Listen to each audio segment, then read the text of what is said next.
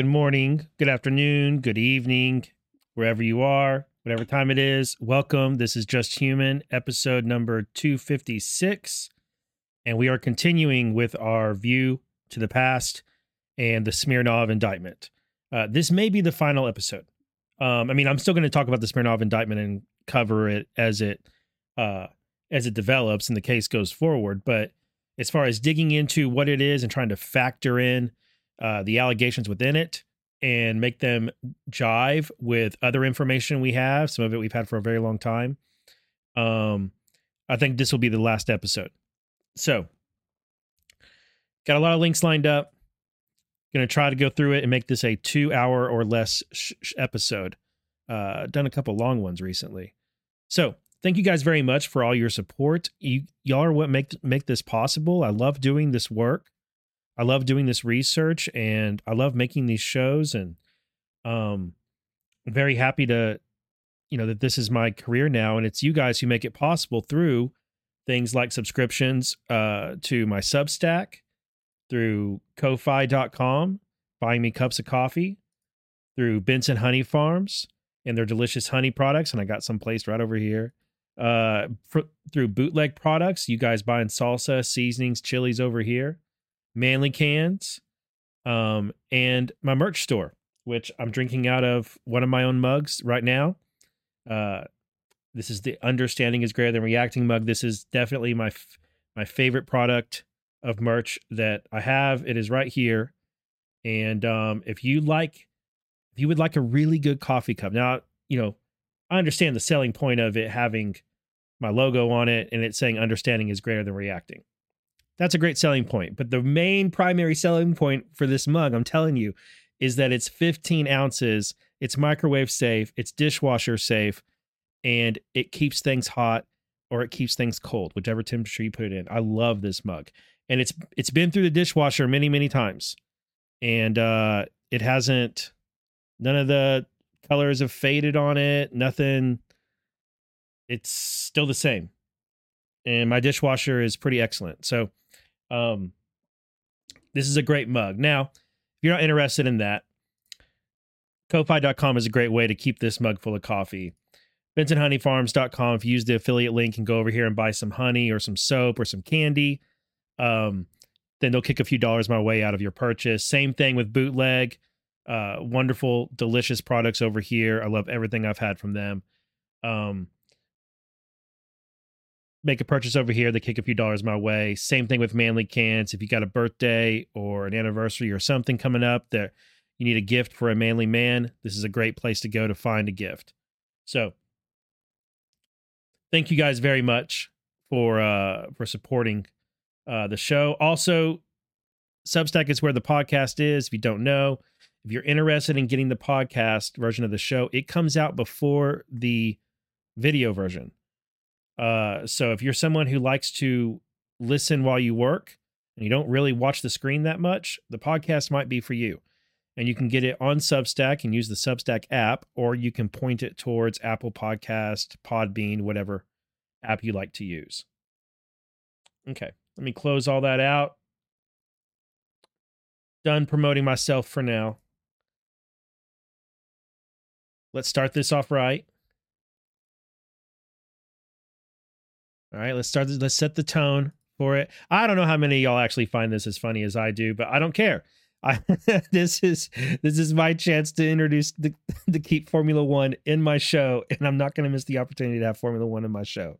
Gentlemen, and I feel like I feel like uh you know the Smirnov indictment. If you don't really get it, why I'm playing this, the Smirnov indictment is the guy asking the question these these drivers are all of us trying to figure out what in the world is this because the Smirnov indictment is forcing us to ask difficult questions and or to answer difficult questions and to look at this really dense complicated thing.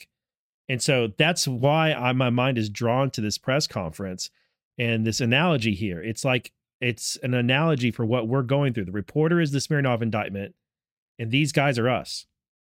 Gentlemen, a short view back to the past.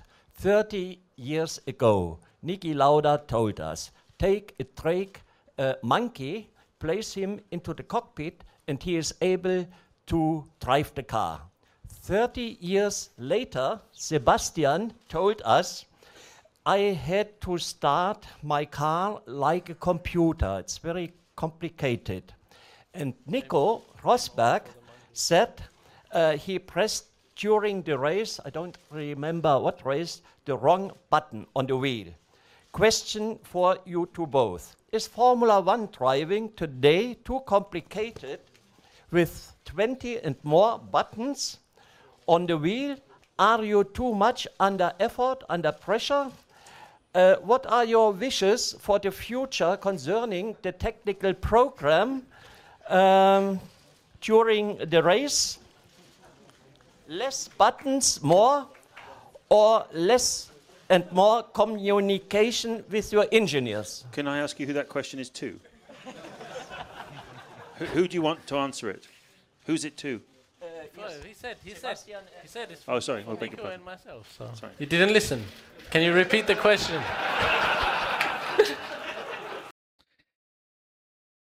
By the way, uh all of these drivers here are multiple world champions except for one. That's Nico Rosberg, who's never won a race but has won Le Mans on his first attempt. Uh, attempt. He got lucky, but he also is very good. He's just never had a great car to win a race with. Uh, Lewis has seven championships. Vettel has four championships. Alonso has two championships, and then Jenson uh, has one championship. Nico here has one championship. Um, I personally believe that if Nico Rosberg had stayed in Formula One after he won his cha- he won the championship and then retired after winning it uh, in 2016, and I mean he was like age 31, uh, age 30. He he could have continued, uh, but he stole it off of Lewis. And um, a lot. Of, I'm one. I'm somebody who believes that if Nico Rosberg had stayed in Formula One, Lewis would probably be a three or four time champion and not a seven time champion, because Nico Nico had the measure of Lewis, but he decided to go out on top. All right, back to what y'all really care about. So over here in the docket, um, there's been some more filing since we were last here, but uh, we don't need to go into any of these documents really. What I wanted to show you is that now that the, now that he's been detained and is going to remain remain in custody until trial, this Nevada docket is basically done. Uh, it's all going to be happening on the California docket where the indictment is out of. And if you go, um, actually, hold on just a moment. Let me log into Pacer off screen and show you.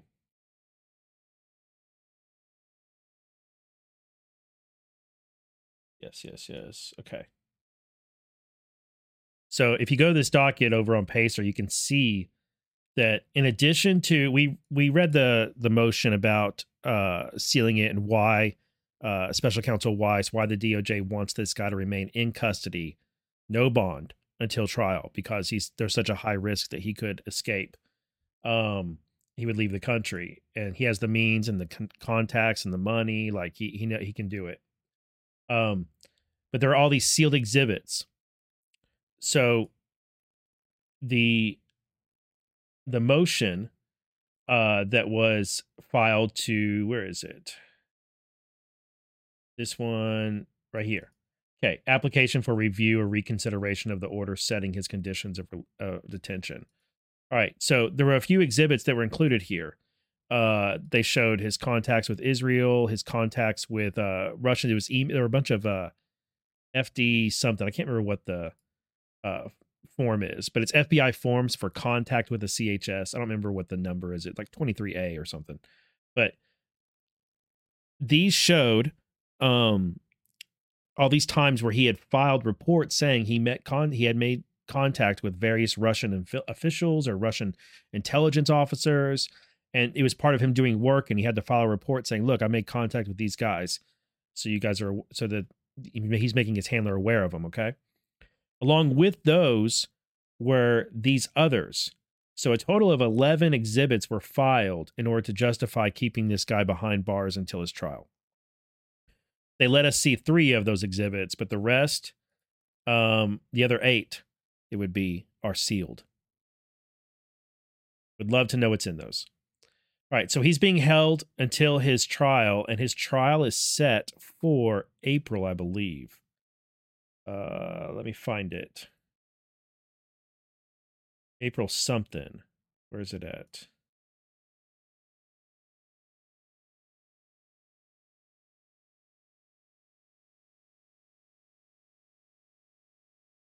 Hmm. Jury trial set for April 23rd, 2024. So, real quick, he's going to get a jury trial pretty quick, it seems. Now, this may change, of course. Uh, but at this time, it's set for April 23rd of this year. So, I look forward to covering that trial um, and and covering this docket. But we're not we're not done with it. Today is the day where we're going to try and wrap things up. And I'm gonna I'm gonna there's a few rabbit trails we got to go down, uh, just a little bit, but it won't be we won't be near as in the weeds as we have been uh, in the past couple shows. I want to remind everybody that there were news reports back in 2021 and before that DOJ was investigating whether Ukrainians interfered in the 2020 election.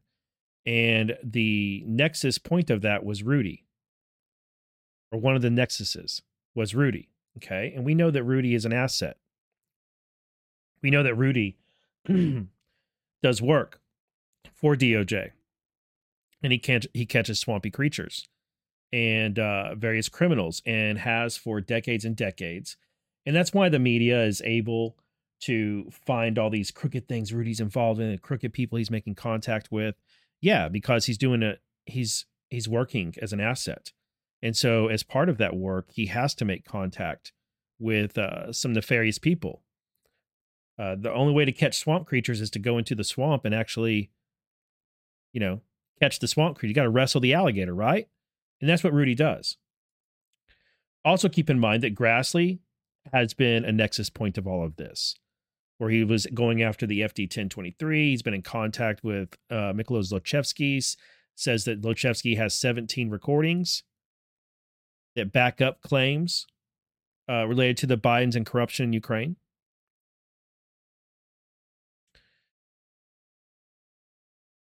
Johnson too. Johnson too. And remember that we've you know, we everybody was of one mind about all this stuff, and then suddenly uh this guy gets busted, and now the media are saying, Oh, um ex-US spy like this one from Andrea Mitchell. Ex-US spies warned that the Hunter Biden scandal had Russian fingerprints. They feel vindicated now, and they're doing a lap saying, "See, we told you guys that it was all Russian disinfo. Hunter is just, you know, he's got some drug problems and he's made some mistakes in his life, but he's not Joe's bagman and the Bidens aren't corrupt and you can't prove it. You're just peddling Russian disinformation like you always do. But as Mike Davis points out, nothing that Smirnov said, whether it's true or not, changes what the bank records show. Nothing that Smirnov says changes all of the SARs, uh, the suspicious activity reports, um, what the IRS whistleblowers brought forward, all of the documents, hundreds, if not thousands of pages of documents pointing towards some sort of corruption with involving the Bidens. Nothing was whether Smirnov is guilty or not whether what he said was true or not. Um, actually, whether it was Russian disinformation or not. Specifically, what he said. Let's let's just go ahead and go with it. Let's say that Smirnov, everything he said, was given to him by Russian intelligence, and they meant for it to be disinformation to interfere in the 2020 election to try and help Trump win. Okay. Let's say it's all, that's all true that it was Russian disinfo and that we never should have that the 1023 form what's in it these claims that we've thought hell even the 17 recordings let's just for a moment go ahead and put it in place that all of those things are false and they're Russian disinformation, and we never should have believed it. And now we know it's false. Okay. Let's accept that right now.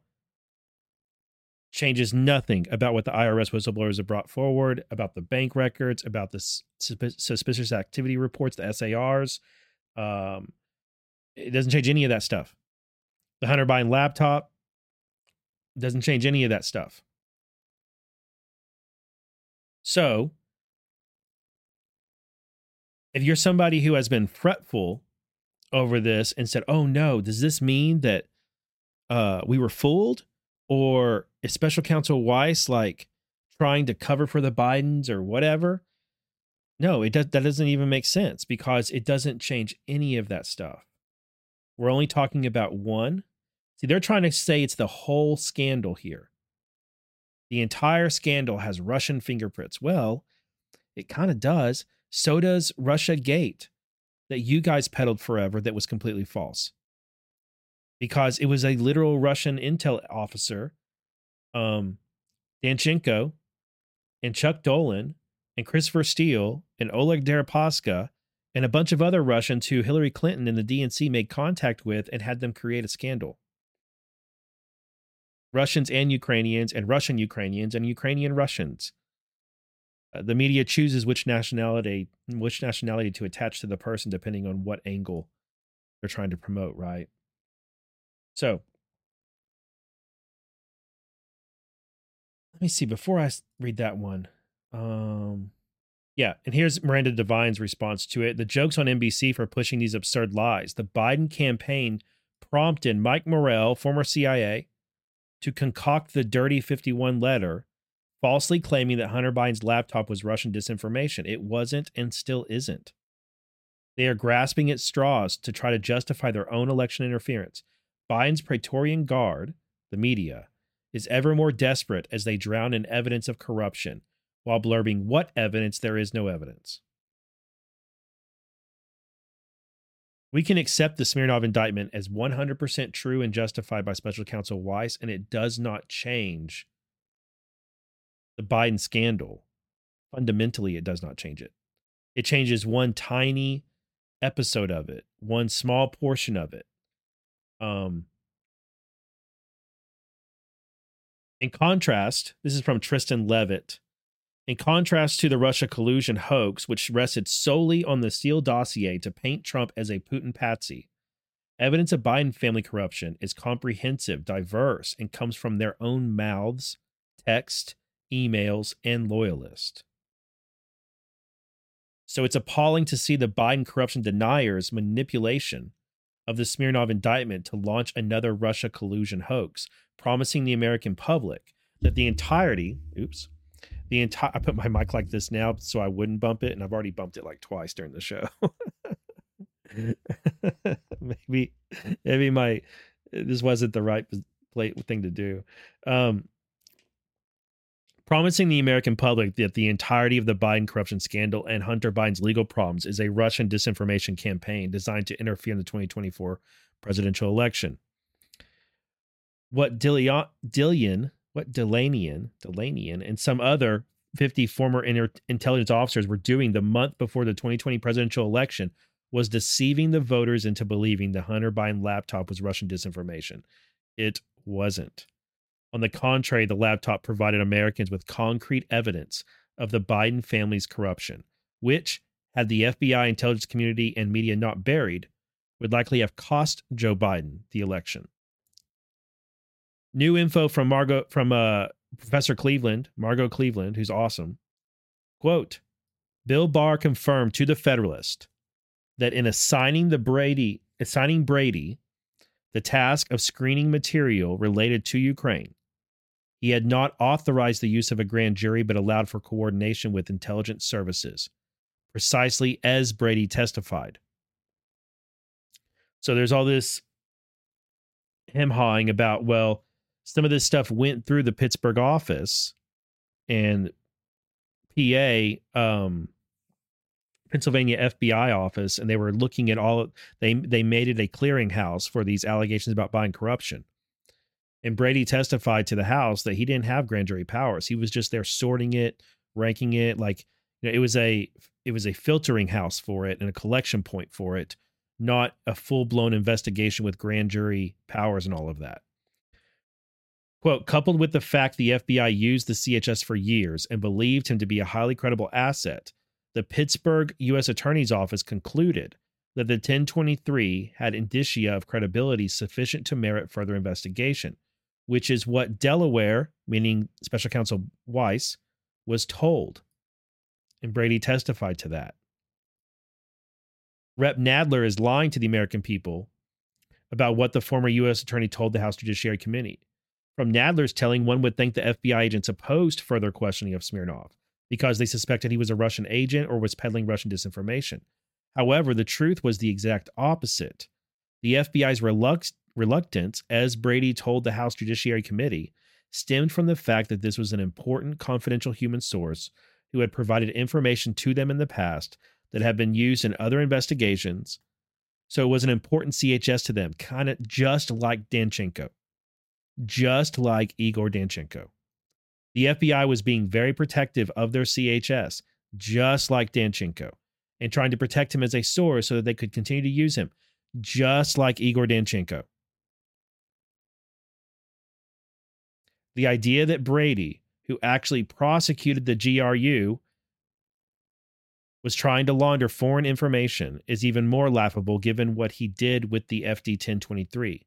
He didn't leak it to the press, but instead provided it to Delaware to U.S. Attorney David Weiss's office with the recommendation that it be further investigated. So, we any claim that these allegations went to Pittsburgh and went to U.S. Attorney's office in Pittsburgh and Brady killed it and it all died there is incorrect. It literally got sh- got shoved over to David Weiss, which brings a question up. What else did the Pittsburgh office send to David Weiss?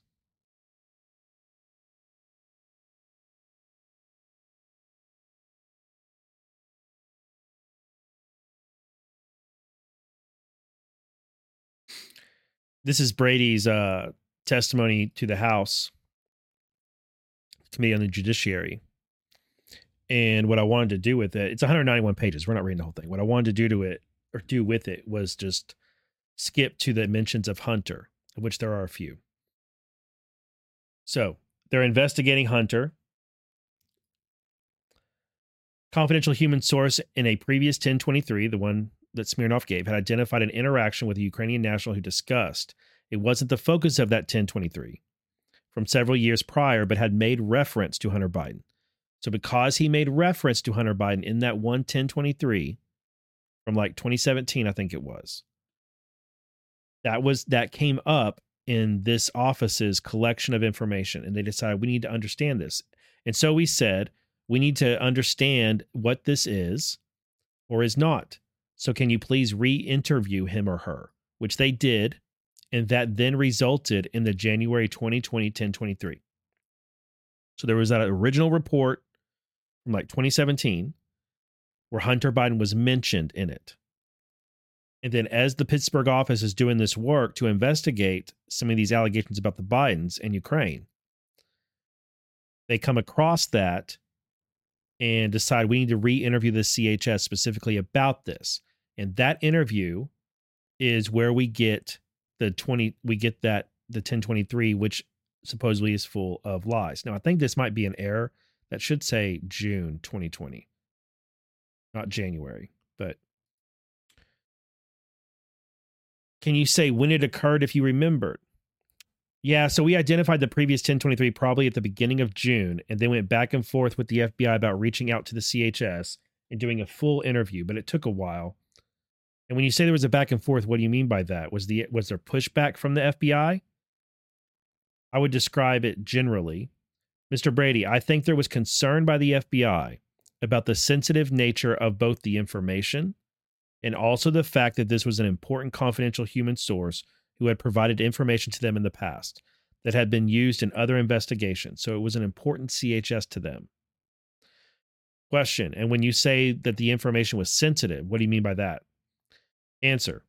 Certainly anything relating to Ukraine, Ukrainian nationals that intersected with Hunter Biden and his role serving on the Burisma board was sensitive, and certainly in 2020, months before an election cycle when different policies kick in for the department and FBI, meaning once they get within 90 days or so of the actual election day, they don't they don't do anything with political politically charged investigations because they don't want to be seen as interfering in an election. And was it sensitive because Hunter Biden's father was Joe Biden? Yes. And talking about the CHS a little bit, you said the CHS was important to the FBI. Did you get a sense of his credibility? The FBI has said that they had a pre-existing relationship with this source, as well as they had been he had been used in multiple investigative matters, including during the Obama administration. Are you aware of the public statements from the FBI? I'm not aware of those, but that's consistent with my understanding. The FBI also said that they've reviewed information that the CHS has provided and found him to be, quote, highly credible. Have you seen those in public? Answer I have not, but that's consistent with my understanding. And can you tell us about the process that your office went through to vet the information that's now contained in the 1023? His lawyer advises him you can speak generally to that, but do not get into details. Mr. Brady, so we attempted to use open source material to check against what was stated in the 1023. We also interfaced with the CHS's handler about certain statements relating to travel and meetings to see if they were consistent with his or her understanding. So, likely at this time, guys, Mr. Brady and his office started figuring out that there are things about this 1023 that didn't line up well. Did you determine if the information was consistent with the handler's understanding? Answer: What we were able to identify, we found that it was consistent. And so we felt that there were there was sufficient indicia of credibility in this 1023 to pass it on to an office that had a predicated grand jury investigation. That would be Weiss. And you determined that the CHS had traveled to different countries listed in the 1023. I would decline to answer that. And what did, after you corroborate some of the information that was obtained in the FD 1023, what did you do next? So we received this at the end of June. We did what we could do to corroborate certain things. And then that was a part of the briefing that we gave to, in this case, the District of Delaware, Weiss. So you passed it on to the District of Delaware. Is that correct? We did, and confirmed that the FBI and we did not have phys- we did not have physical possession of the 1023, though we saw it and reviewed it. We also then, after a briefing, confirmed that the FBI provided a copy of the 1023 to not only the Baltimore field office, which supported the District of Delaware, but also the U.S. Attorney's Office in the District of Delaware, and the FBI confirmed that they had done so at our request. So, Baltimore. Uh, who was the U.S. Attorney in Baltimore, guys, at that time? Who was the U.S. Attorney in Baltimore? Oh. Well, what do you know? What do you know? It just so happens to be special counsel Robert K. Hur. He was the U.S. Attorney of Maryland during this exact time frame that that information was sent to Weiss in Delaware and his office in Baltimore.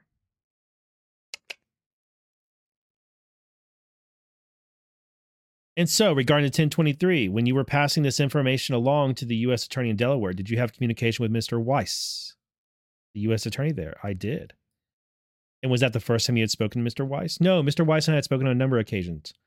We also overlapped on AJC, so I knew Mr. Weiss well. But concerning this particular assignment by DAG Rosen relating to Ukraine, we had several conversations and interactions, both between David and me, and then between our respective teams that were running our our vetting vetting on our side, investigation on their side, relating to the sharing of information from you know January, let's say, uh, the 10th of January through mid to late October, when we provided the final briefing to the District of Delaware. And how would you describe those regular interactions that occurred between you and Weiss? They were on an as needed basis. So, you know, about every four weeks, six weeks. All right, let's see what else is mentioned about Hunter.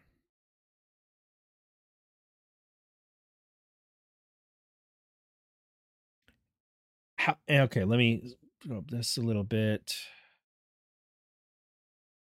And at that point, you had an understanding that Mr. Weiss was looking into some of the matters in which you were looking into, as well as regarding the information that was coming into your office. Yes. And you said that you had some communication troubles with the FBI as well. Is that correct? That's correct. Was that a specific field office? We had, my knowledge is limited to the issues that we had with the Pittsburgh field office and by extension, FBI headquarters. And how would you characterize those problems that you were having? It was a challenge, it was a challenging working relationship. I think there was reluctance on part of the FBI to really do any tasking related to our assignment from DAG Rosen and looking into allegations of Ukrainian corruption broadly, and then specifically anything that intersected with Hunter Biden and his role in Burisma. It was very challenging. And you said reluctant. Did you get a sense of why the FBI was reluctant to take any action? His attorney advises him. You can characterize that generally. Mr. Brady, I don't know why they were reluctant. I know that because of what they see, they deemed to be the sensitive nature, and this was sensitive as it related to Mr. Biden, that there were a lot of steps of approval and a lot of eyes that had to look at things and sign off on any action that the special agents that were doing the day to day work and interacting with our team would take. It was my understanding that FBI headquarters had to sign off on every assignment, no matter how small or routine, before they could take action, which then just lengthened the amount of time, you know, between us asking them to do something and them actually performing it. And in your dealings with the FBI, was this level of sign off regular? That the special agent would have to get sign off to take any little investigative action? Not in my experience. In my experience on most investigations, even sensitive investigations and or public corruption investigations, it was usually contained within the field office. So you would have special agents interacting with their immediate supervisor, the SSA, who would bring in maybe an ASAC um, on occasion or read in the SAC even something as simple as extending the ass- assessment that we talked about that requires a renewal every 30 days under the FBI DIOG. Normally that e- that either opening or renewal can be by at the SSA level. In this case, it required 17 different people.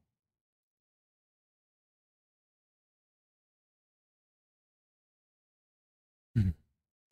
Mostly including at the headquarters level to sign off on it before the assessment could be extended. And so at different times, we were told by the special agents that they had to go, uh, they had to go pins down sometimes for two to three weeks at a time before they could re engage and take additional steps because they were still waiting on, again, someone within the 17 chain sign off to approve.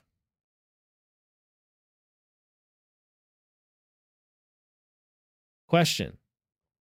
And had you ever seen a 17 person sign off required by the FBI? Never in my career. And you had to go to the DAG's office to kind of rectify some of this challenging relationship and the reluctance. Is that correct? That's correct. Within the FBI specifically? Correct. It's fairly regular. I want to say at least five or six times in a myriad of different issues that we have to go to that DAG's office for help. I'm going to leave it there because that's just a great Easter egg that I wanted to pull from his transcript for you guys. Now, he described difficulty with the FBI and how a bunch of people had to sign off on it.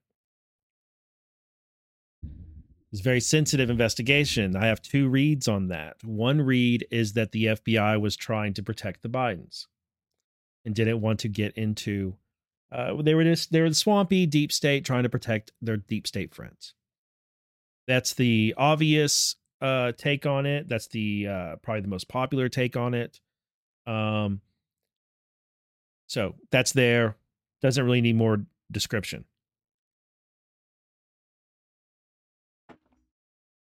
But my take is different. My take on it is that there are, there were, and there are, Benson's honey. There were and there are many investigations into Ukraine and many investigations into Hunter and many investigations that involved Hunter where he was either a witting or unwitting asset or source of information to that investigation. And I think that by this time, right here, 2020, Hunter had been flipped. And so the interest, the reason he's sensitive isn't just because of his last name. The reason he's sensitive or the FBI is considers him a sensitive subject and wanted and he had they had to go through all these steps to sign off on even the smallest task related to him is because he's a highly valuable asset and they are trying to protect that asset from being uncovered as an asset. Kinda like President Trump kind of like the Trump organization, who they that th- this has been a similar description that can be found in regards to Trump. The left, you go and read left wing media, Mother Jones, Daily Dot, New York Times, WAPO. Uh, go read what they have to say about the FBI protecting Trump. And they don't have the same opinion we do because they see it from a different angle and their angle is actually more accurate in that one respect that there's a lot of protection of Trump because he is also a highly valuable asset.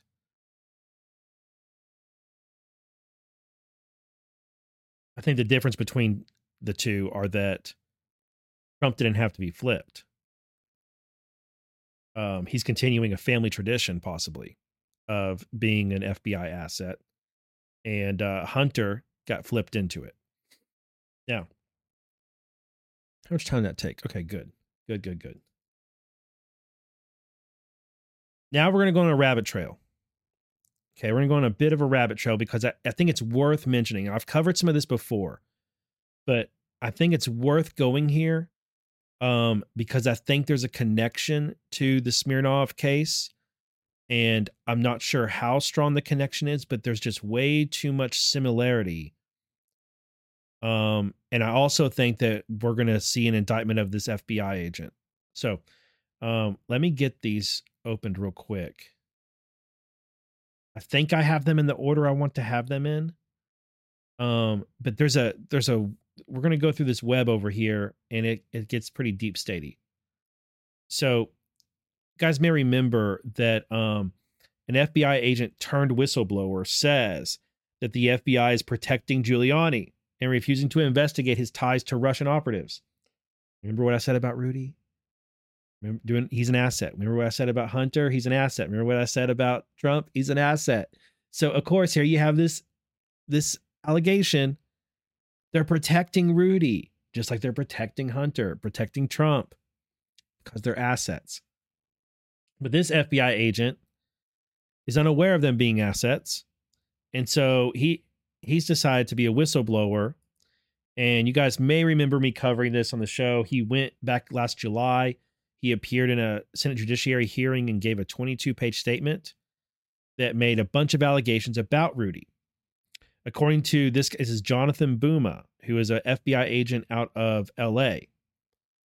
He said, according to Buma's account, Giuliani was used as an asset by a Ukrainian oligarch tied to Russian intelligence and other Russian operatives for a disinformation operation that aimed to discredit Joe Biden and boost Trump in the presidential race. Man, who could he be talking about? Who could this guy be talking about? Hmm. Huh. Could it be Derkach? You know it is. Who's been sanctioned? Who's been indicted?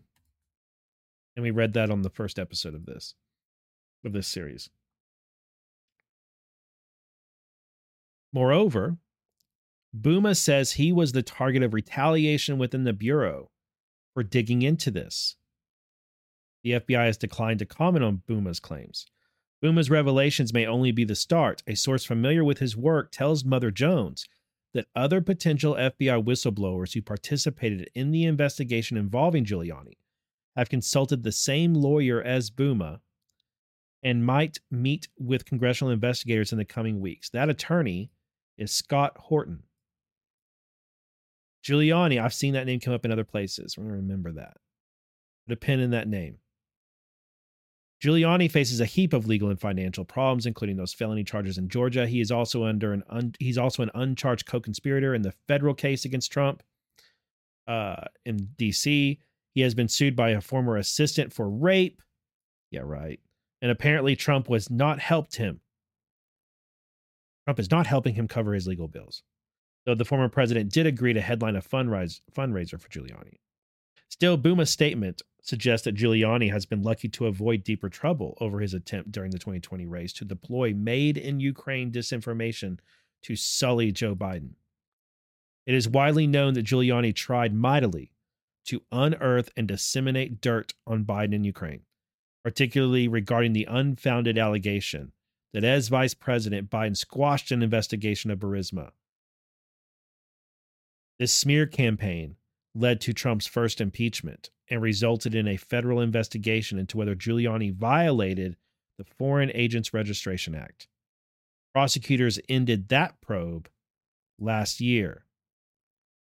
But Buma's allegations that FBI and Justice Department officials blocked his efforts to investigate these Giuliani activities and the work of suspected Russian agents who may have influenced the former New York City mayor could spark a new dust up on Capitol Hill as Republicans keep trying to gin up a controversy over the Biden's Burisma and other matters. Buma's statement reinforces the case that this supposed Biden Ukraine scandal was egged on or orchestrated by Russian intelligence. And it contradicts the narrative pushed by Trump and his defenders that the FBI and Justice Department have been in cahoots with the Democrats. Giuliani's role in, in Trump's coup attempt and his string of public humiliations may overshadow the Ukrainian chapter in Giuliani's downfall. But according to Buma and various U.S. intelligence findings, Giuliani apparently was a dupe, a useful idiot for suspected Russian operatives and propagandists.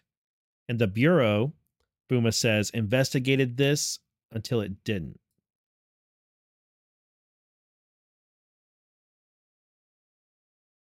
Then he goes into uh, Giuliani's relationship with Pavel Fuks, who have I have covered on this show, who was indicted.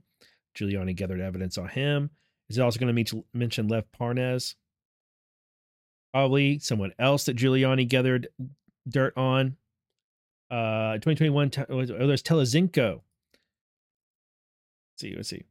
Giuliani had previously asserted that his work for Fuks ended before he joined Trump's legal team in April 2018, and Fuks' spokesperson also says that Fuks' dealings with Giuliani, Giuliani finished in 2018. I'm saying Fuks, it may actually be Fucks, but I've been getting in trouble for saying cuss words. But you know, I can't resist this. I can't resist this, guys. So some people have been complaining. I'm gonna I'm gonna rabbit trail. Sorry, just let me in, indulge me for a minute, okay?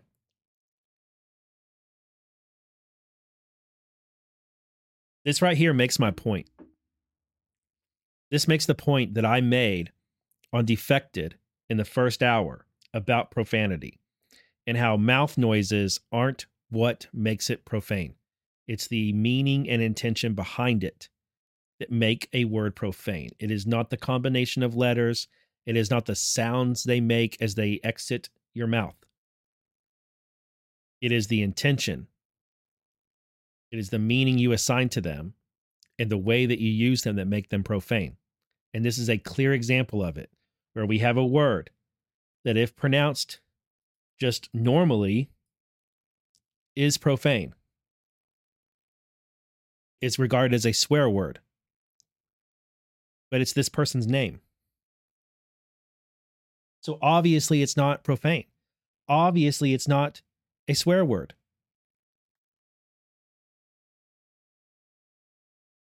Makes my point. All right. Anyway.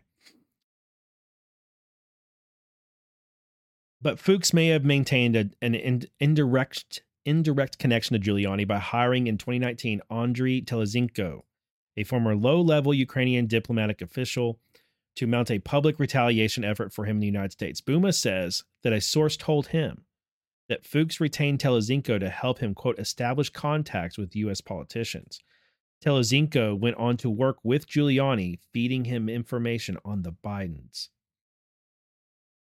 Telizhenko, in a recent interview with Mother Jones, maintained that his work for Fuks and his contacts with Giuliani were unrelated, but Telizhenko's interactions with Giuliani raised serious questions about whether his Trump advisor, wittingly or not, this Trump advisor, played a part.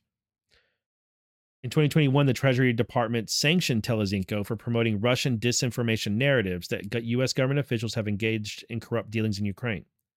Telizhenko denies advancing disinformation or aiding Russia. He says the sanctions resulted from an FBI informant making false claims about him. Who would that FBI informant be? And then right here we get into Andre Derkach. So let's see if there's any other thing I want to mention here. Buma reveals in his statement that he also probed whether Russian operatives or assets were involved in a 2020 Giuliani effort to make a film about Hunter Biden's business activities in Ukraine and elsewhere. Okay. So this guy has a lot of claims about Giuliani. This is I've gone over some of this stuff on this show before. Um he testified last July, July 15th, 2023. We're not going to read through all that. Oops, sorry. Um this is Jonathan Buma. I just want to this is only a couple minutes and I just want to give you guys a sense of what this guy looks and sounds like so you can kind of get a read on him. Lower. I wanted nothing to do with it. I was at my wits end. I, I saw important intelligence reporting being suppressed. I started to experience what I believe to be discrimination, character assassination, really. My name is Jonathan Buma, and I'm a FBI special agent.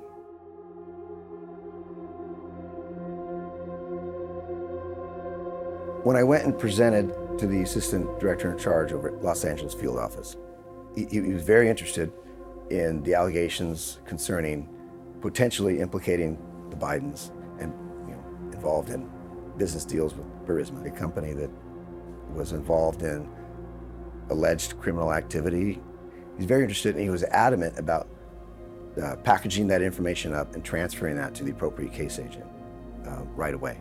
But during the same meeting, when I attempted to provide information that Rudy Giuliani may have been compromised by individuals suspected of being involved in Russian counterintelligence influence operations. He shut me down and the meeting ended. I came to know that Giuliani had received uh, $300,000 from Pavlo Fuks, a very powerful businessman who had deep ties with a, a transnational organized crime syndicate. He was based in Ukraine. And that was, that was deeply concerning to me, especially, you know, having heard that Giuliani had been, you know, working for the president pro bono. My questions that were going through my head were, um, who does he really work for? I wasn't trying to, you know, implicate Trump or do anything that would, you know, injure his reputation. This reporting implicates Giuliani.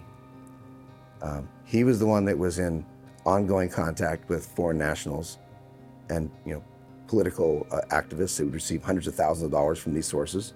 And at that time, Joe Biden was not yet the uh, Democratic nominee. I, I, said to my, my co-handling agent, I said to him, why do they keep going back to the Bidens? So what if this is the leading edge of uh, a disinformation campaign to create a theme uh, of uh, derogatory information about the Bidens in anticipation that Biden would be Trump's main political rival.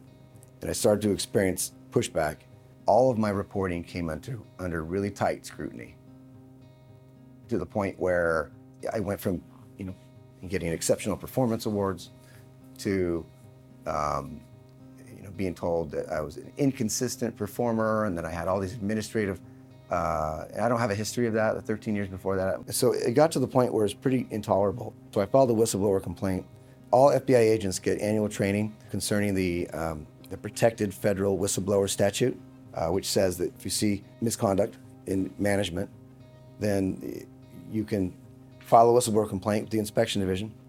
The managers involved in your chain of command are prohibited from committing any acts that could be considered reprisal or retaliation. From that point forward, uh, the retaliation actually increased, and I experienced no such protection, and there's never any mention or acknowledgement outside of an automated email response saying we received your information uh, and a letter that said we received your information. But nothing. No interviews, no anything. And an email was sent with a brand new supervisors that specifically prohibited me from doing any more reporting on criminal matters, public corruption matters, or reporting on anyone related to the White House or any current or former associates of Trump. But now I started to experience personal attacks, not only suppression of the reporting. It, it, my reporting was corroborated already at that point. So if you can't undercut the reporting, you undercut the person. So I, that's what I was experiencing at that point. And I was moved to a squad where I couldn't work sources. I was sent to basically uh, the Alaska of LA and, and it put into a position where it would be physically impossible for me to do any more source reporting. I was never trying to drive the political process in one way or the other. I was only trying to make sure that everybody had all of the information, both sides, uh, so that people could make intelligent you know, decisions about what they want to do, policymakers or voters or whatever.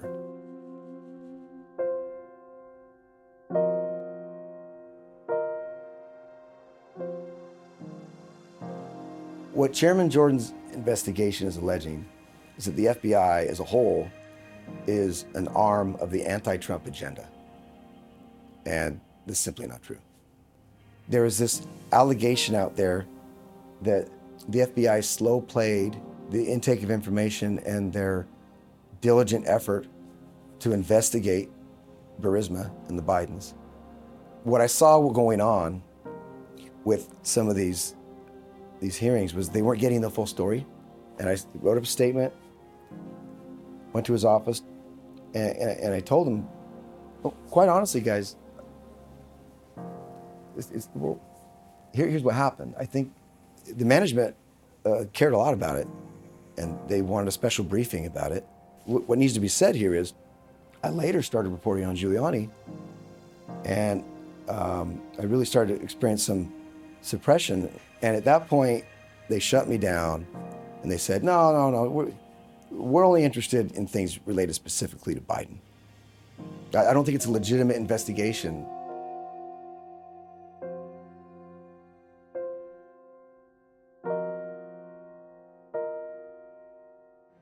The reason why I came forward is number one, I don't want any other FBI agent to ever have to go through what I've gone through. And having their, their right of protection under the statute completely, blatantly violated.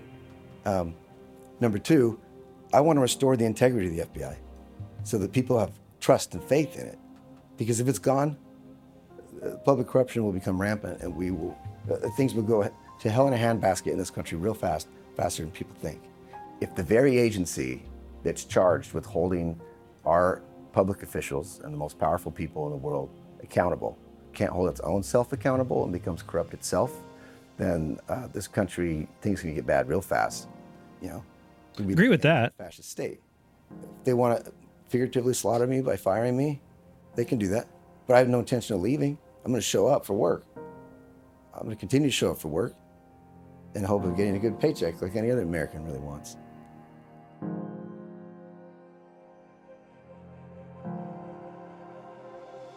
Okay, so listen to what he says. I think you can have a read on it where you can just take him at face value and believe him. Uh, because you can, I can at least picture where he's going down this trail, this investigative trail, and runs into locked doors, and higher ups tell him back off. No, not interested in this. Stop and uh, it's because Giuliani was doing is is protected um, because he's an asset. But this guy doesn't know that, and so he's he feels like it's corrupt. Pardon me. And then, just from some of the comments he made there, like that show up to work comment, and then knowing him saying that he was basically reprimanded, sent to the Alaska of his office. Um, which Alaska is awesome. I would love to go to Alaska. Uh, Somebody send me to Alaska, please. but we know what he means.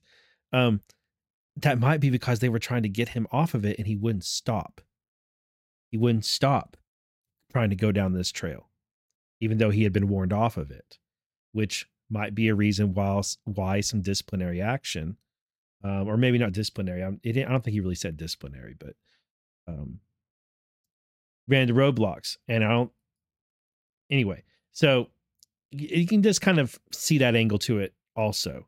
Um, so Business Insider had this. I, again, I covered this back at the time.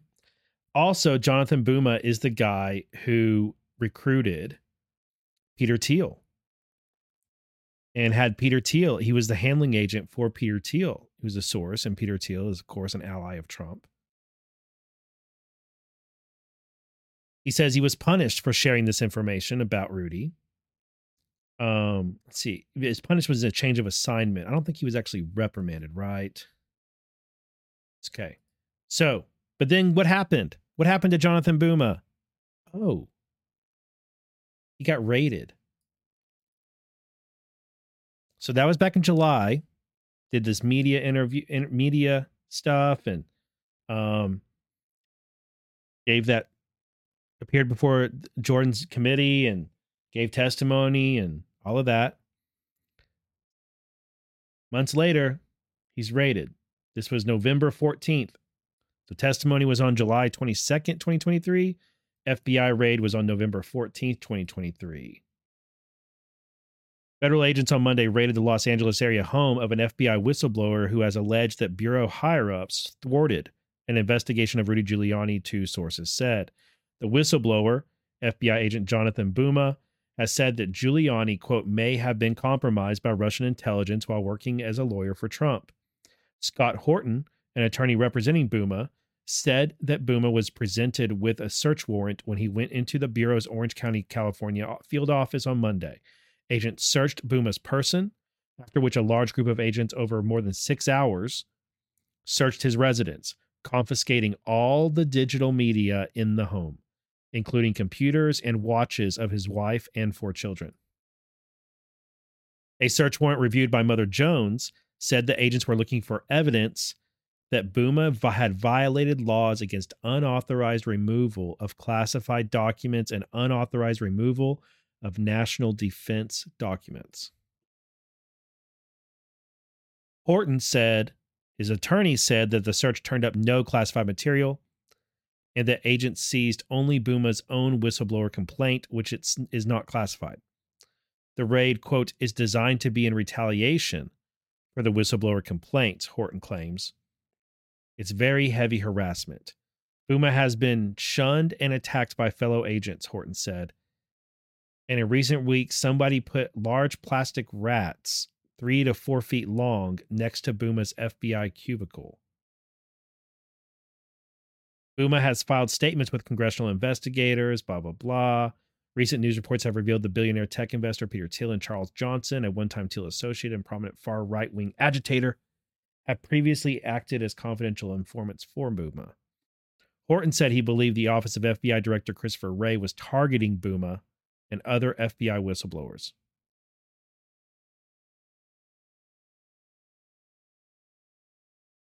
And now we have a twist. This person is an asshat. And this person claims they're responsible for the raid. I was the one that reported rogue FBI agent Jonathan Buma to the FBI, leading to the FBI raid, said Everett Stern.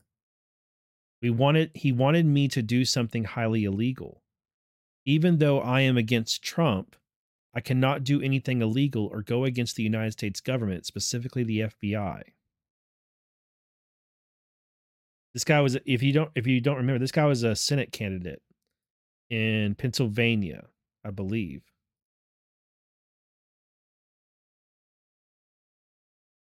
Let's see, did it stack this correctly? Okay, here we go. He deleted these posts. And then right here, he's texting Jonathan for a time to speak. John, it says Jonathan right there. Anytime 4 p.m. today. What time works for you? Just 7, 7:30. Perfect. Thank you. So he's establishing he did have contact with him. Uh he posted that he was going to be releasing what he was supposed what he was going to be doing. But I never found anywhere where he said um where he said what it was that he was asked to do. I looked and looked, but I never saw where he and maybe I missed it. Maybe I missed it, but I never saw where he said uh, what he was going to do. Or if I ever found it, I've totally forgotten it, uh, which is possible. I believe FBI. This is two days later. He posted. I believe FBI agent Buma that there are certain FBI agents loyal to Trump and Flynn. There is no question McGonigal caused me severe damage as my POC. My Flynn intel was compromised and suppressed by the FBI. I had to go to the right FBI agents about Buma. I had no choice. So he's saying he from this guy's twisted worldview, McGonigal was helping protect Trump and Flynn.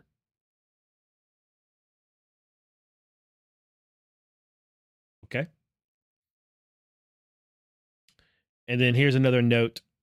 Uh, this is an email. Hi, SAC. Critical intel do not put in system. I am going to be in redacted, redacted, redacted. I have been in contact with Jonathan Buma. I tried reporting through a traditional means, but it got back to Buma. He sent me a message on Signal the second it was input into the system. This is very serious because I cannot get burned. Buma is planning and is currently conducting off the books operations against the FBI while still being employed. He wants my help to manipulate the media and pressure the DOJ. He is providing me lead leads based intel and wants me to parallel reconstruction and then release a to various media contacts. So he wants to feed information to Stern, who is then going to do it on his own in parallel with Buma pushing it up the chain, I guess. He says he is fighting for democracy, but it is really money. He also wants me to report to Treasury to get rewards. I have already been given targets. I have to speak to trusted agents about this. What he is doing is illegal, and I will have no part in this. I am trying to help and protect the FBI. He mentioned the Russians numerous times. You have a real insider threat. I must show an agent the signal messages I have. The FBI has to see this as it will protect sources in critical classified FBI investigations. Please do not put this in the system because Buma can see it. Again, he already said the chief counsel of the LA field office is coming down on him. Buma, d- does not know it is me, and it needs to stay that way. I am giving a sincere and honest warning to the FBI that you have a major internal threat. Redacted, redacted. I am also available today to show an agent in the redacted. Um, it's a it's a field office that he got rid of. Please allow me to to protect and help the FBI. Signed Everett Stern. So that's what he was asking him to do, I guess. Um, he posted this two days later. Now, why he outed himself as the person who reported Buma, when here he's saying that uh, this is this email is from September 11th, 2023. Here he's saying that he doesn't want Buma to know it's him. So I don't know why he burned himself, but maybe just for internet clout. Notice it has two likes. Okay, he did end up posting it on that same thread. It just got broken. Look at this. It has two hearts. Two. That might be because this guy's a bit of a crank. He's being sued by General Flynn because he is coming after Flynn and making all sorts of crazy allegations against him. And he is also countersuing General Flynn. So I am not holding up Everett Stern as anyone worthy of praise at all. And I don't know how true it is with this Buma thing. Um, but if he's telling the truth about this, it does make sense. It's easy to picture Buma after just that seven minute interview. It's you can at least I can. I can picture him running a parallel investigation after having the door shut in his face and then trying to figure out a way to have what he's investigating blow up in the media first and then that give that put the FBI under pressure and then he goes with his. I think it was an op. I could totally picture him constructing an op to accomplish this kind of thing. Um but we'll see. I'm wondering if Buma, Jonathan Buma is going to catch an indictment. I haven't seen anything about it that he is, but um, I doubt that the FBI raided him without without and, and didn't find anything. I think it's way, way, way more likely that the FBI had strong information that there was going to be uh, national classified documents or national defense information present, and they went in there and got it. Um, and we'll see if he catches a charge soon. We'll watch for that. Now, I'm going to close all these tabs to the right. And we have our final piece of information. Here is where I'm going to tie. Well, actually, it's not going to be just me. It's uh, it's going to be my friend Dawson S. Field, who is going to tie together this Smirnov indictment in a way that I think puts a nice bow on it, a way that makes it make a lot of sense. And I specifically saved this for last because I wanted to go down all these other trails. Um, I wanted to take these take you guys through all these other stuff and see show you that really we've been hearing about the allegations in that 1023 form for 4 years now. We've been hearing about those allegations.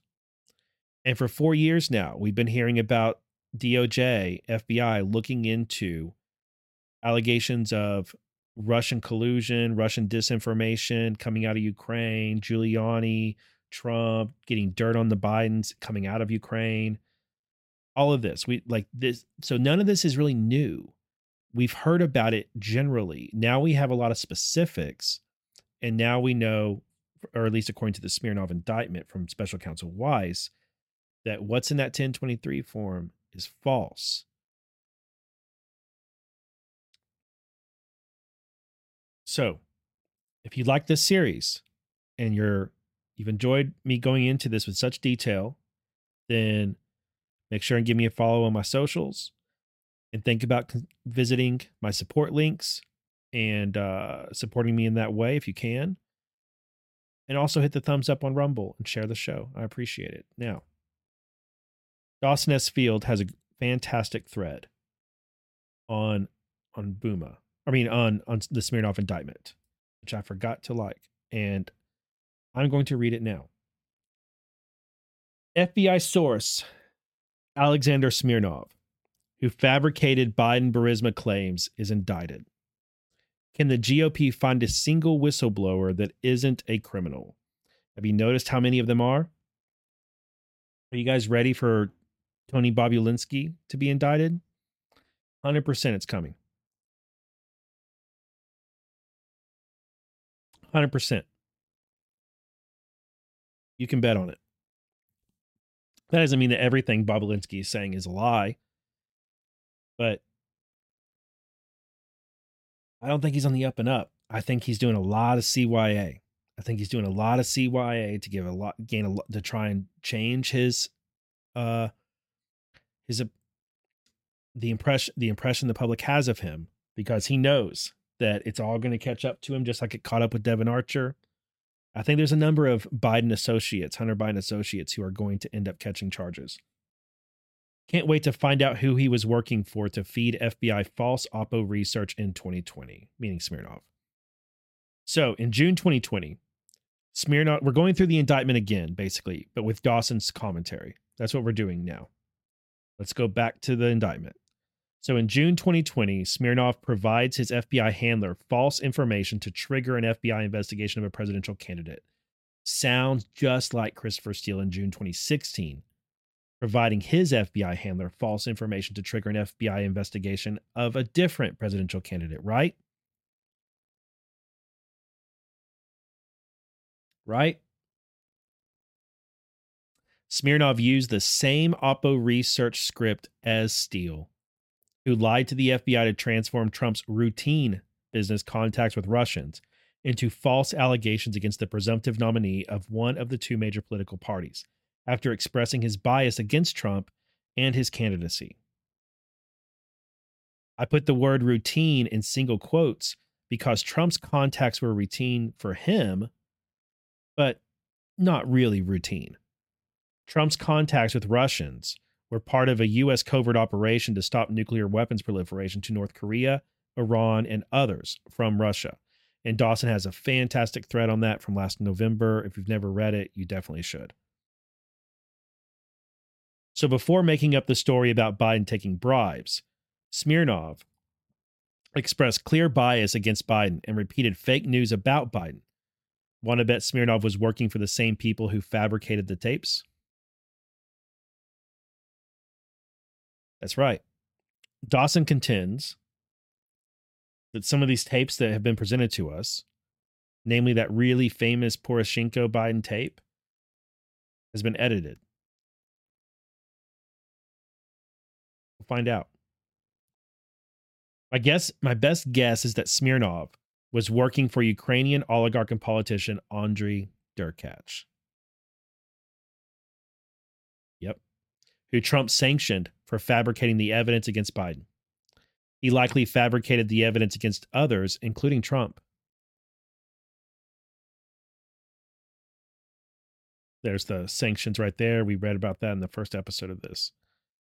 In 2019 to 2020, Derkach led an effort to frame the Bidens, but framed Trump and Rudy for framing the Bidens. Do you see how that works? Derkach engineered the impeachment of Trump for pushing an investigation of Biden. But what Trump wanted was the oligarch framing Trump investigated, and that's what he got. So, this is the spy v spy world.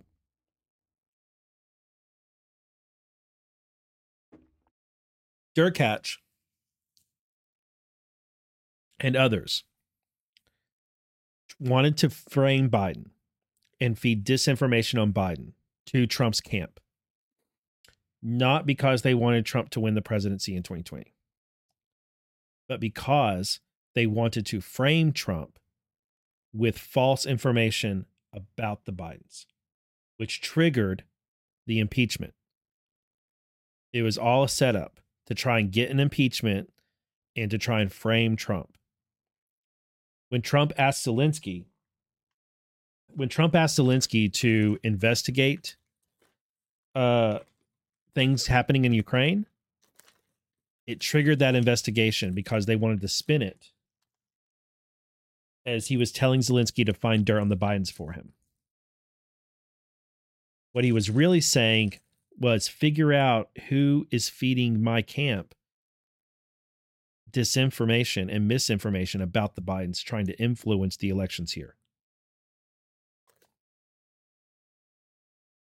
Perfect phone call. Smirnov tried to convince the FBI that Biden was going to jail based on falsified rec- recordings, recordings the Trump admin attributed to Derkach's network. The FBI handler knew it was fake news, though. Remember those text, mes- text messages I read you?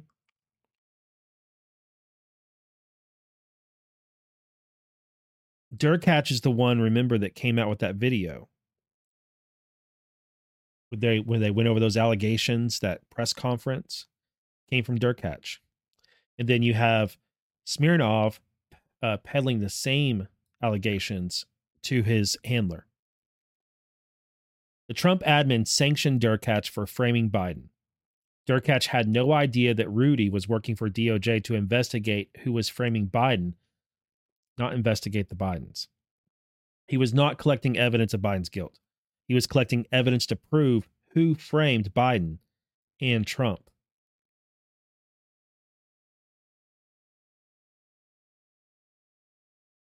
I wonder if any of the Senate Republicans who issued that subpoena were part of the Oppo research campaign against Biden. Now, Dawson isn't that big of a fan of Johnson and Grassley. I am. Uh, but I think, oops, I think, I think uh, those guys, I think they're doing work.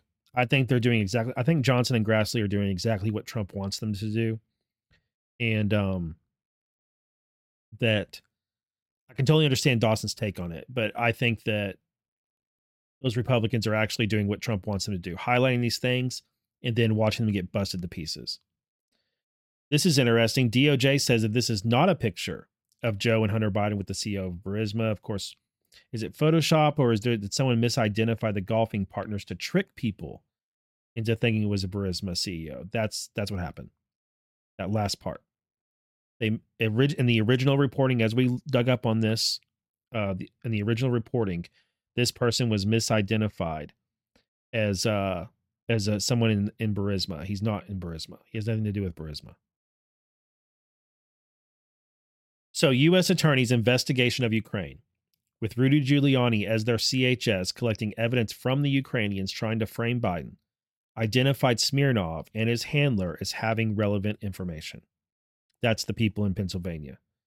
So, in May and June 2020, Smirnov made up allegations from 2015 2016 that he didn't report in his 2017 interviews. Here's where it gets really interesting Smirnov's allegations also touch on another member of Burisma's board, the former president of Poland, Alexander Kwasniewski. Remember when I told you? We read that name on the first day of the show, I think in part one. And I said, remember that name. Remember that. Put a pin in that. Now it's now we're here. Kwasniewski was a member of Manafort's Habsburg group that attempted to frame Obama and Biden for collusion. Remember, Paul Manafort was a plant in the Trump campaign on purpose. Trump had him in there on purpose as a nexus of corruption within his own campaign. And then he caught them all. And then special counsel Mueller came in and gathered all the evidence. It is likely not a coincidence that the 2020 false allegations about the Bidens were meant to lead back to a Manafort associate who was not indicted for their scheme to compromise Obama and Biden, which would have allowed this to be spun back at Trump. See the play here? They using the same network to try and get people to try back to Manafort.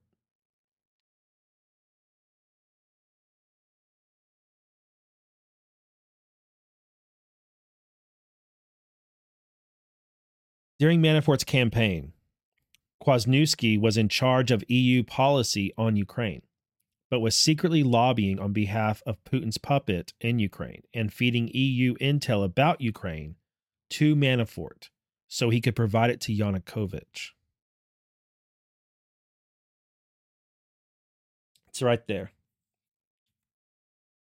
If you don't understand why this is important, Kwasniewski was behind the effort to get Hunter Biden on Burisma's board. Kwasniewski, Manafort, and the Habsburg Group were funded by Victor Pinchuk, the largest donor to the Clinton Foundation.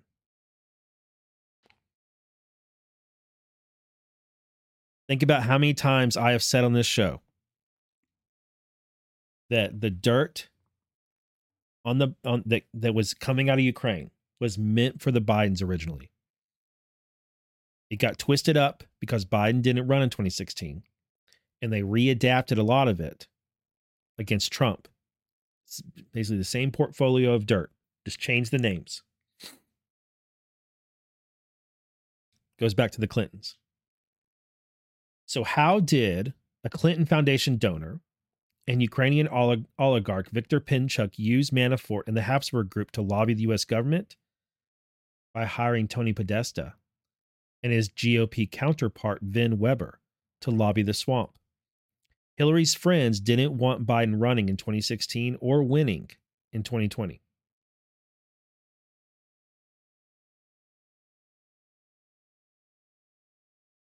Some of us have been tracking the efforts to frame Trump, Obama, and Biden by Ukrainian friends of Hillary since 2018. Mueller provided us the evidence that Manafort and Gates tried to set up Obama and Biden before they tried to set up Trump. The leverage their illegal lobbying into getting VP Biden to make a call to Yanukovych in the fall of 2020, um, eventually reaching the Oval Office in 2013 people, including participants in the Russian hoax or Russia hoax, like Franklin Foer, seemed generally confused when Mueller's investigation led away from Trump and towards the friends of Clinton's who were paying Manafort. I wonder who within the swamp was lobbying the 2012 Obama Biden campaign headquarters in Chicago using talking points from Paul Manafort. Would that be Tony Podesta, who was working for Manafort to lobby Dem- Democrats? It's a good bet. Anyone remember who SL was in the Manafort sentencing exhibits? I know Doug Schoen was running a lot of this. He was middleman between Pinchuk and Manafort. He worked for both Bill Clinton campaigns and then became a Fox News contributor. I've long said that the Biden's claim at CFR that he got Shokin fired was bait to see who would try to fabricate evidence to show that it was real. Biden wasn't in Ukraine. The story is fake. Looks like Smirnov and his employers took that bait. Now, this is a moment for me personally, as far as what I make of Dawson's research, because I've seen Dawson express this many times that the video, the famous video of CFR, the story Biden tells about the prosecutor and getting it, the son of a bitch got fired. Dawson has long said that that is a fake story, that Biden was lying on purpose in order to bait out people who were trying to frame him, and that his story doesn't make sense because he wasn't actually in Ukraine to do the things and say the things that are in that story. The story itself is false. But everybody buys into it, and it's been repeated so many times, people just believe it. He's telling a true story. And I've always wondered, like, Dawson says it's fake. I'm like, why is he, how is it fake? And why would he say that? Now, with the Smirnov indictment, it makes perfect sense. So I know this is kind of a this is like a this is a bender. This is a a breaker of your your worldview on this specific area. Um, but that's why I, when we started this series, I said, "Hey, just set everything aside. Just just set aside what you think you know and what you believe. Take this as it is, and then we're going to rebuild everything towards the end. And this is what we're doing now. And see if we can make everything fit. And I think what Dawson is laying out fits best. It makes a lot of sense if Hillary Clinton and them were trying to frame Biden, and Biden knew that, then him telling that story at CFR was genius level bait to get the people that were trying to frame him and dig up dirt on him and his son to construct that dirt based off of that wild story he told. It makes a lot of sense. He just made stuff up in the spring and summer of 2020 to create a fake dossier on a presidential candidate, Biden, alleging corruption and collusion. Seems like I've heard this story before. Yep, it's just like with Trump, guys. Seems Smirnov's business partner was a cryptocurrency founder. Does anyone know who? I'm not sure if any. Let me see if anybody commented who it is because I bet Nim Kef might have snuffed, might have sniffed it out, but um, not sure if anybody else has. Uh, let's see.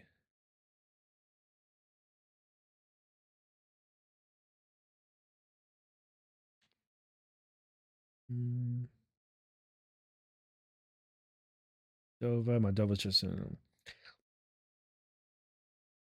Hmm. Nope. Uh, here we go. Where we go? Okay. Smirnov speaks Russian.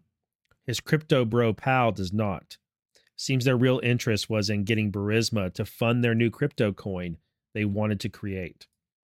Smirnov tried to convince FBI that meetings which occurred in September 2017 actually happened in 2015 while Biden was VP. They still wanted to sell Burisma a new crypto coin.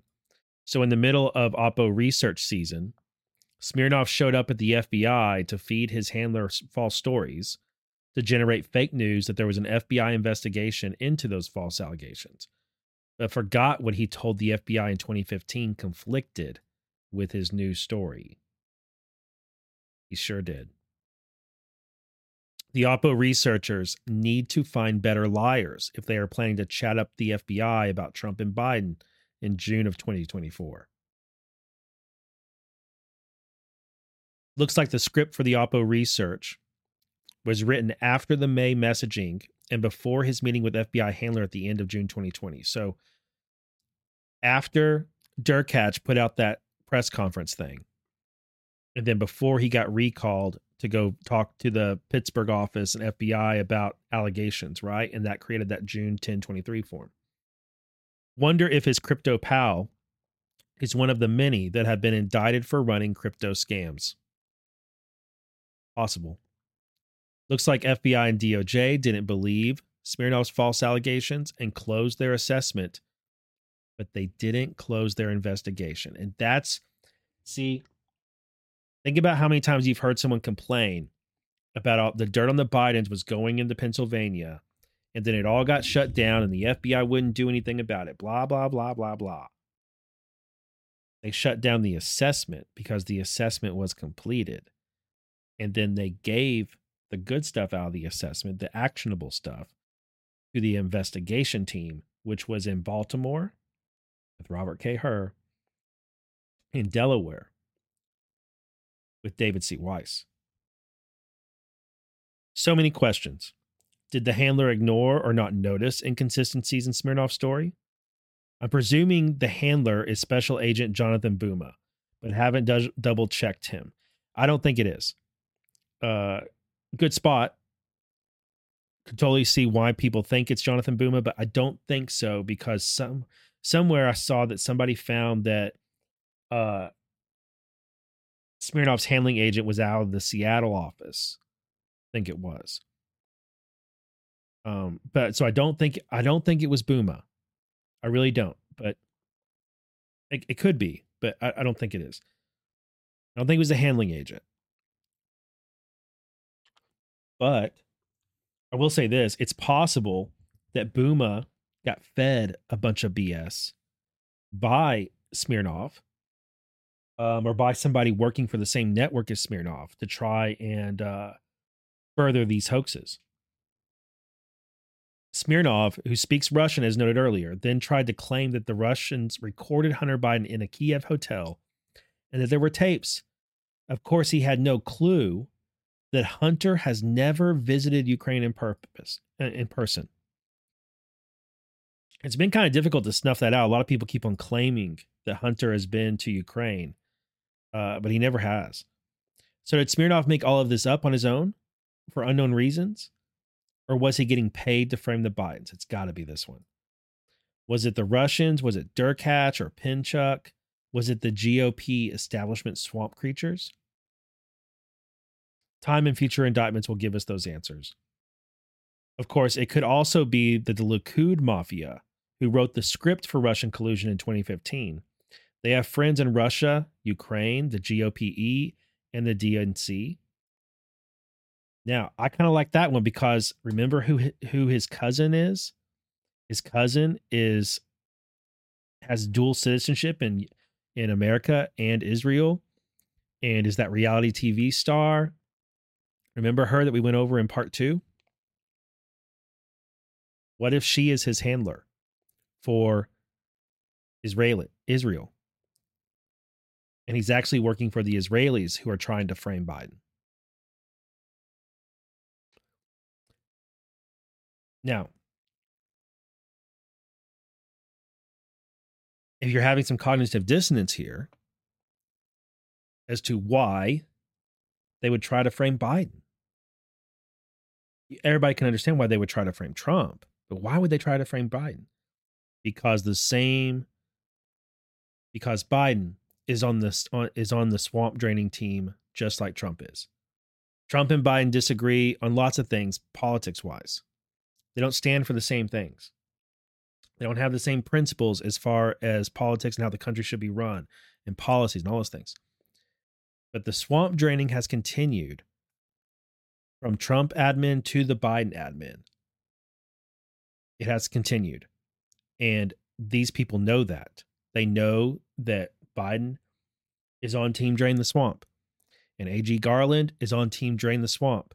And Christopher Wray is on Team Drain the Swamp. And so was so so was AG Barr, so was a bunch of other people.